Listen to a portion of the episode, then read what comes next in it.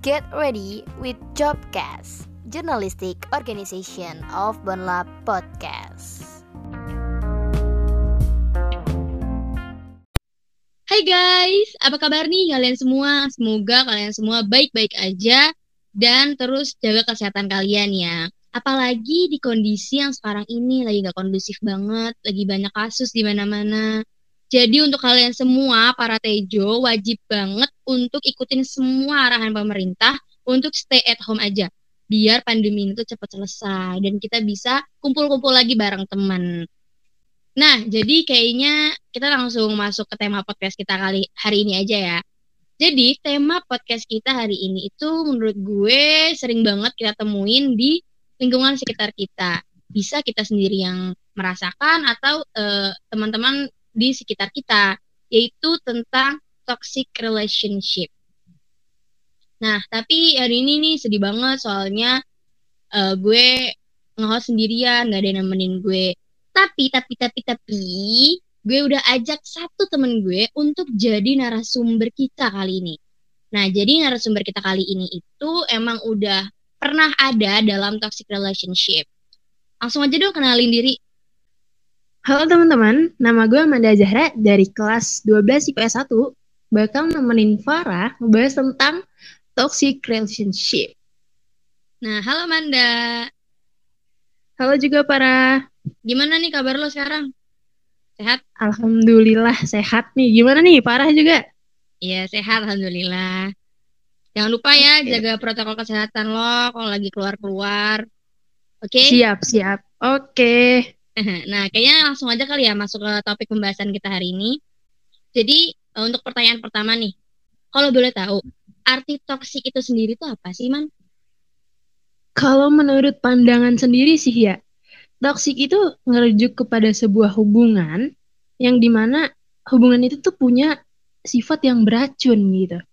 Sehingga bisa ngerusak fisik dan mental dari salah satu pihak ataupun keduanya. Hmm, jadi kalau bisa gue bilang hubungan beracun ini tuh adalah hubungan yang gak sehat gitu ya. Betul. Terus uh, kalau boleh tahu ya, hubungan ini tuh kan yang sering kita dengar toxic relationship itu cuman kayak antara uh, cewek sama cowok kayak uh, sama pacar gitu. Itu tuh bener apa enggak sih? Apa bisa dengan hubungan orang lain apa gimana? Enggak. Kalau menurut gue sendiri nih ya, ya toxic uh, relationship ini sama aja kayak toxic people di mana contohnya kita punya temen nih yang punya hmm. sifat menyusahkan dan merugikan gue pribadi baik secara fisik ataupun emosional dan itu gak cuma berlaku buat pacar jadi temen dan bahkan keluarga pun pasti uh, bisa jadi orang yang toksik gitu. Hmm. Iya, soalnya kan masih banyak nggak sih yang ngira kalau toxic itu cuman apa cuman karena yang sering kita dengar juga kayak gitu kan apa cuman uh, sama pacar aja gitu. Padahal sebenarnya lebih luas daripada itu ya. Bener. Nah uh, kita kan ngundang lo ke sini kan juga karena lo pernah ada dalam toxic relationship itu sendiri kan. Apa sih ciri-ciri yang lo alamin pas lagi ada di dalam hubungan yang toxic itu? Jadi gini ciri yang gue alamin sih benar-benar umum banget ya. Mungkin di luar sana ada 70% Gen Z atau remaja milenial lah istilahnya. Pernah ngerasain gitu. Nih, ciri yang pertama ini nih ya si toxic people ini yang benar-benar sifatnya tuh menyusahin kita, ngerugiin kita secara pribadi, terus uh, dan teman kita ini atau si toxic ini sulit buat ngakuin kesalahannya, kesalahan yang diperbuat gitu. Mm-mm.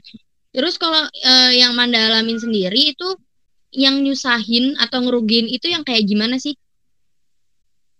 Jadi kalau nyusahin dan ngerugiin tuh contohnya gini. Gue pengen ngelakuin sesuatu nih sama teman gue si A. Dan si B ini, si B nggak suka gitu kalau gue lagi joinan, lagi barengan sama si A gitu. Oh, jadi itu berarti maksudnya kayak uh, bisa saling menghasut gitu kan? Kayak misalnya si B uh, ngehasut kita buat benci sama si A padahal kita tuh teman A-nya juga tapi teman B juga ya nggak sih Bener, bener banget itu. Iya. Nah jadi tuh eh, hubungan kayak gitu tuh emang susah sih menurut gue karena gue sendiri pernah ngalamin itu. Jadi kayak kita tuh bingung kita tuh harus pro yang mana gitu. Kadang juga tanpa sadar kita jadi kehasut sama omongan salah satu dari mereka gitu kan. Ya gak sih? Bener banget itu yang lu bilang tadi barusan. Oke jadi intinya tuh kita harus pintar-pintar ya cari teman Mm-mm. biar nggak terjerumus dalam toxic relationship. Nah, gue lanjut ya.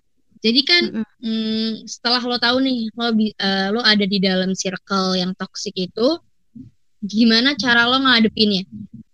Cara gue pribadi ngadepin situasi itu sih cukup susah ya sebenarnya dan butuh support system yang harus benar-benar dipercaya gitu. Ketika kita ada di situasi itu, mulai dari emosional yang gak kekontrol dan pertemanan di luar sana yang tadinya baik-baik aja malah kena getahnya gitu dari apa yang Hmm. waktu itu gue laluin dan ya tunggu waktu yang benar-benar pas sih untuk keluar dari zona itu karena Iya, gini hmm, perlahan-lahan tuh bisa ngebunuh sifat asli gue gitu yang tadinya ekstrovert banyak Hmm. ketawa enjoy Bener. life and yang lain-lain deh malah jadi introvert kacau gak karuan beneran iya, duh, bener banget, bener banget. Soalnya jujur aja nih ya, gue juga pernah ada di kondisi itu, ada pernah pernah ada di hubungan yang toksik itu. Jadi yang gue rasain sekarang bahkan sampai sekarang ini kejadiannya pas gue masih SMP dan gue masih ngerasain dampaknya sampai sekarang itu gue nggak bisa jadi diri gue sendiri. Ya, kayak lo bilang Ben- tadi, yang Iya. dulunya yang dulunya ekstrovert sekarang jadi kayak introvert karena jadi takut ngelakuin hal yang bikin kita bisa masuk lagi ke eh, hubungan itu. Ya nggak sih? bener banget bener banget bener banget Iya dan nah jadi gue sekarang tuh kayak ma- eh, mencoba untuk jadi diri gue sendiri. Karena sekarang aja gue masih sebenarnya masih bingung. Gue apa diri sendiri gue itu yang kayak gimana sih kayak gitu. Bener banget. Jadi udah deh mending jauh-jauh dari toxic relationship. Dari hubungan toxic itu udah dampaknya jelek banget. Mm-mm. ya kan man? Betul. Oke. Nah, em, lanjut ya. Jadi menurut lu atau dari sudut pandang lu nih untuk orang-orang di luar sana yang nganggep toxic itu tuh kayak sekedar eh, cuman ngomong kasar aja gitu. Kalau untuk berkata kasar, menurut gue sendiri ya bukan toksik, karena toksik itu lebih ke kasarnya secara mental atau fisik gitu. Hmm, emang emang gitu. Iya, Oh. Soalnya kalau gue yang gue tahu dari dulu itu emang toxic termasuk dari ngomong kasar itu tapi emang cakupannya tuh lebih luas. nggak cuman sekedar itu aja gitu. Itu yang gue tahu. kalau menurut gue sendiri sih, kalau kita ngomong kasar gitu kayak udah biasa gitu di lingkungan sendiri juga. Tapi kalau Jadi itu menurut lo tuh bukan termasuk toxic ya? bukan, Oke. Jadi yang menurut lo toxic tuh yang kayak gimana tuh? Yang dia ini ngedominasi orang lain untuk nge-hate kita, ngejudge kita, terus dia bikin mental kita drop, bikin kita ngerasa ini diri gue siapa gitu. Oke. Jadi kalau boleh tahu nih, lo tuh ada di circle yang toxic itu tuh selama berapa tahun sih atau berapa lama? Hmm, mungkin ada ya tiga tahun di posisi toksik itu. Cukup lama sih.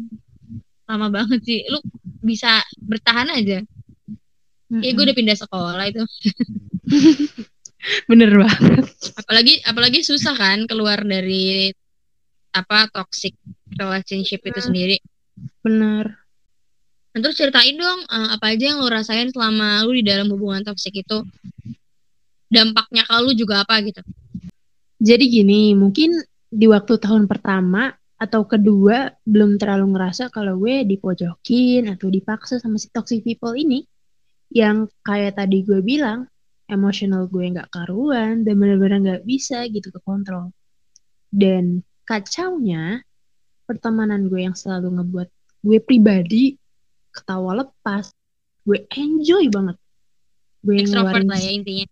bener gue kayak diri gue gimana ke orang lain sekarang malah jadi tertutup gue nggak berani sosialisasi yang lebih luas lagi karena biasanya gue kalau ngobrol sama orang ya nyantai gitu dan semenjak gue ngerasain toxic relationship ini Mhm. gue nggak berani gitu buat apa ya istilahnya tampil wajah ke depan orang-orang atau ngobrol gitu Hmm. nggak berani Sampai sampai sekarang.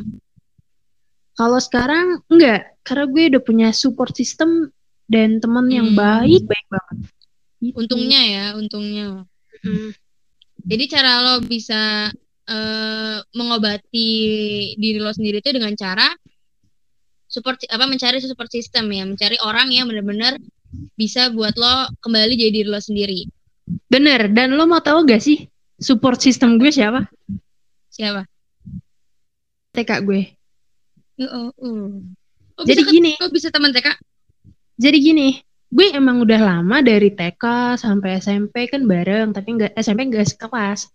Terus Mhm. gue tuh Tapi satu, eh, satu sekolah. satu sekolah, gue deket Iya. banget sama dia. Gue gue dulu SD sebangku gitu kan. Terus Mhm.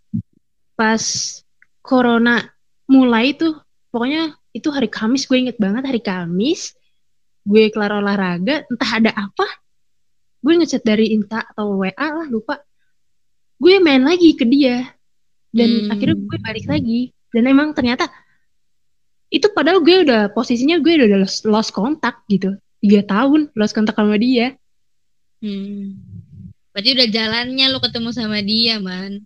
bener balik Hmm. lagi gitu Ya, kalau kalau dari sudut pandang gue, eh, dampak yang gue rasain yang gue nggak bilang gue introvert, cuman tadi kayak lo bilang, gue jadi agak takut untuk nunjukin muka gue di depan umum.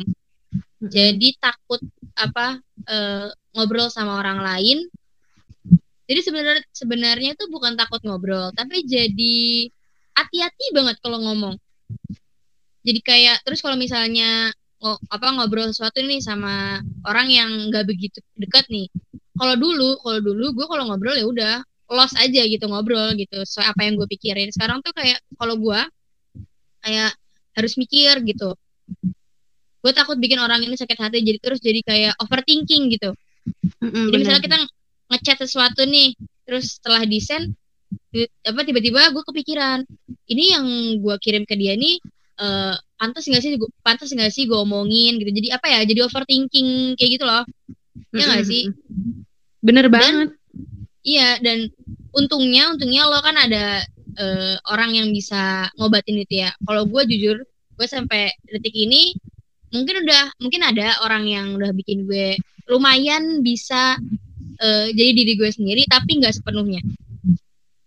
Jadi menurut gue tuh toxic relationship atau hubungan yang toxic itu eh, ini banget sih apa namanya parah banget dampaknya di gue ya.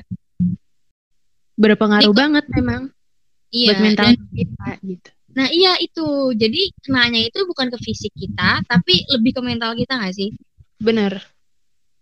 Nah jadi menurut gue tuh, eh, kalau kalian udah ngerasa ada di hubungan yang nggak bener atau kalian ngerasa ini tuh kayak kayaknya nggak baik deh buat gue, mending kalian langsung jauhin aja, cari teman yang lain karena teman kan nggak cuma dia doang ya kan, banyak gitu.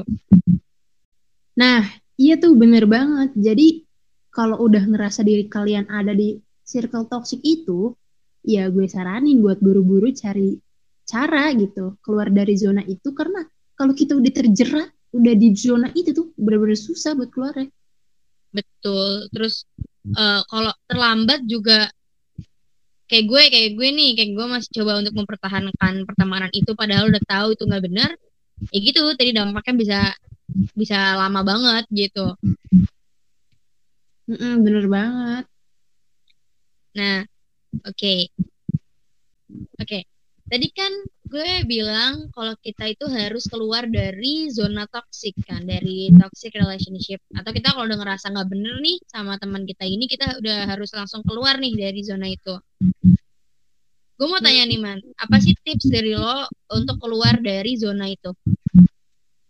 Tips berdasarkan pengalaman gue pribadi ya itu pertama Nah, tips dari gue pribadi, eh, nah, tips berdasarkan pengalaman gue pribadi, yaitu tadi, kalian harus mencari support system atau mendapatkan support system yang benar-benar kalian punya berteman sama si dia. Dan kalian jangan cepat tanggap gitu ketika mereka ngomong A dan kalian percaya kalau A itu benar. Karena kita harus saring dulu apa yang mereka bahas apa yang mereka tahu tentang diri kita sendiri kayak gimana dan kalau bisa sih yang benar-benar udah kamu nyaman gitu sama orang itu. Jadi jadikan super system itu sebagai apa ya istilahnya tempat sandaran kamu gitu ketika punya tempat buat cerita juga. Ah benar. Ketika jadi di toxic relationship. Iya karena menurut gue juga uh, cerita itu juga penting banget. Karena kalau misalnya dipendam sendiri itu kan lama-lama capek gak sih bener bener banget itu. Iya jadi kita tuh perlu support system tadi untuk biar kita, biar kita tuh bisa cerita dan jadinya plong gitu. Kalau gue dulu tuh karena apa ya dulu emang gue lebih suka mendem aja gitu kayak cerita ke orang tuh gak tahu ya gak gak percaya gak percaya sama orang lain. Jadinya gue pendem sendiri terus lama-lama jadi numpuk numpuk numpuk jadinya kayak meledak sendiri capek sendiri gitu bener banget. Dan selama tiga tahun itu gue nggak pernah cerita ke siapa-siapa. Nggak pernah gitu. Gue cuma jadi punya trust issues ya. Bener-bener gue kayak cuma bisa nangis aja. Ini gimana cara jalan keluarnya gitu. Mm bener-bener iya nah terus juga kita kan cerita ke orang juga siapa tahu teman kita ini bisa ngasih solusi ke kita ya kan? Bener banget. Oke okay. uh, eh, gue mau nanya lagi nih uh, sesuai dengan pengalaman lo tuh manfaat keluar dari zona toksik itu apa sih? Manfaat. Nah kalau buat gue sendiri berdasarkan pengalaman pribadi nih manfaat keluar dari zona toksik itu banyak banget. Yang pertama nih ya yang pertama itu jadi kita nggak perlu takut lagi sama sekeliling kita. Dan kita pasti banyak support system yang datang ke kita yang tadinya ngerasa gue nih kayak orang yang apa ya dimusuhin istilahnya dan mereka hmm. kayak nge-support gue lagi, mereka ngasih kepercayaan ke gue lagi gitu. Dan pastinya juga uh, mental kita juga lama-lama bisa menjadi lebih baik lagi. Bener. Kan kalau uh, di apa terus-terusan ada di dalam zona toksik kan pasti kita jadi kayak jadi gampang stres, gampang kepikiran, overthinking. Bener banget. Ya, uh, kalau gue ya, kalau gue dulu pernah tuh sampai uh, hampir semingguan lebih malah dua minggu kali ya itu tuh bener-bener tiap hari nangis terus lo pernah ngalamin itu enggak kalau gue jujur aja semenjak kejadian toxic relationship ini gue ada panic attack terus hmm. gue pernah ngecutting di eh? tangan serius Bentar, gue masih shock. Oke, lanjut. Terus uh, gue nangis nggak setiap ini cuma setiap ketika gue nginget hal itu gue nangis gitu hmm. bahkan sampai sekarang ya kalau kepikiran jadi mm -mm. tapi Dan... kalau buat tapi kalau buat sekarang udah enggak ya. karena gue udah ngerasa gue udah terbuka udah support system hmm. bener bener banget itu ngaruh banget iya dan jangan ngulangin yang tadi lagi ya man Thank you para. Iya semangat kita kita harus semangat. Hanya kita tuh harus pinter-pinter deh cari teman. Bener banget. Tahu gak? Oh ya, gue curhat dikit deh. Okay, uh, gue juga dulu sampai sekarang gue kayak gue ngerasa gue malas gitu punya teman. Ih sama. Oke. Okay. Kayak Mas. ini gak sih? Kayak jadi takut takut lebih ketakut gak sih Mm-mm. Jadi gue nggak bisa percaya lagi sama siapa pun teman-teman gue, par kecuali support system gue dan orang yang benar-benar terpilih sama gue. Hmm. Kalau lu masih mending ada, gue nggak ada. Jadi karena saking tak, gue nggak bisa nganggep. Walaupun gimana ya, walaupun gue ada teman deket, gue ada teman cerita, tapi gue masih hmm. detik sampai detik ini gue masih nggak bisa untuk uh, nganggap dia itu temen gue gitu hmm. harus takut nggak apa-apa nanti lama-lama pola pikiran lo bakal berubah kayak gimana sih seharusnya gue tuh kayak gimana gitu kalau misalkan iya emang emang harusnya kayak ya? gitu nah jadi kan uh, setelah lo tuh udah keluar dari zona toksik itu gimana sih cara lo self healing dan nantinya kan kita bakal kuliah nih. Mungkin lo bakal pilih-pilih teman atau gimana gitu? Mung hmm, mungkin kalau self healing secara pribadi itu gue dapet ketenangan kalau misalkan gue jalan-jalan ke gunung atau ke tempat tinggi yang ada halimun lah. Istilahnya tuh kabut gitu yang dingin. Karena gue benar-benar ngerasa tenang kalau gue lagi ada di dalam self healing itu. Dan gue ngerasa hari-hari gue ketika gue healing gue cari ketenangan sendiri itu nyaman gitu. Iya. Ini juga ya tuh kalau kata orang-orang apa tuh namanya? Me time me time. Mm -mm, benar. Emang emang kayak ada waktu emang kita tuh ada masanya di mana kita tuh perlu sendiri. Karena dengan mm -hmm. sendiri itu kita jadi lebih tenang terus jadi bisa mikir mikir lebih jernih gitu bener bener banget dan kalau masalah pilih temen atau enggak gimana nanti pas di dunia Kuliah. perkuliahan itu uh, bisa diatur kondisi dan situasi tersebut gitu ketika uh, ya pas jadi maba gitu istilahnya yang hmm. pasti gue bakal ambil pelajaran dari pengalaman gue pribadi yang uh, yang masa lalu yang gimana nih sekarang? Gimana nih nanti gitu? Kayak misalkan nanti misalkan gue kuliah ya ya udah. Gimana caranya gue berteman dan bergaul selayaknya tanpa berlebihan? Karena itu penting banget. Kita nggak boleh yeah. berlebihan gitu. Teman-teman yeah. sama orang. Benar-benar dan uh, apa namanya menurut gue nih ya walaupun kita ngelewatin masa-masa sulit kayak kita ada di dalam apa toxic relationship itu menurut gue tuh uh, juga ada untungnya juga tau buat kita apa tuh? Jadi uh, dengan pengalaman-pengalaman kita di masa lalu itu itu bisa jadi pembelajaran di masa depan. Kayak kayak kita tuh harus lebih hati-hati lagi untuk pilih teman gitu. Karena kita karena kita kan udah tahu nih ciri-ciri orang yang toksik itu kayak gimana gitu. Jadi ke depannya kita bisa dapat teman yang lebih baik lagi dan lebih hati-hati lagi. Ya gak sih, Bener, bener banget, setuju banget nih gue nih. Jadi intinya tiap kesulitan tuh pasti ada hikmahnya ya lah bener banget iya. cakep iya. kayak gitulah pokoknya Oke, okay, jadi udah dulu nih ngebahas tentang toxic relationship-nya, sharing-sharingnya. Tapi sebelum gue udah ini uh, ada yang mau lo sampaikan gak sih man buat orang-orang di sana yang masih ada di zona toxic atau masih ada di uh, toxic relationship? Nah, eh, dengerin tuh apa yang udah Manda bilang. Kita tuh harus lebih hati-hati lagi pilih teman. Jangan gampang percaya. Percaya nggak apa-apa, tapi jangan terlalu, jangan terlalu percaya sama orang. Karena kita juga belum tahu kan dia tuh orangnya kayak gimana. Terus eh, menurut gue ini yang paling penting tadi poin terakhir yang udah Manda bilang. Kalau misalnya kalian udah ngerasa nggak nyaman atau ngerasa eh, wah uh, ini nih teman ini bikin gue stres, bikin gue capek, capek mental, capek fisik, mending kalian udah buru-buru keluar. Karena kalau terlambat itu udah bahaya banget buat diri kalian. Nah, jadi segitu dulu dari gue dan Manda. Dan sebelumnya makasih banget nih buat Manda yang udah mau nyempetin waktunya untuk bisa jadi narasumber di Jobcast episode kali ini. Sama-sama nah, guys.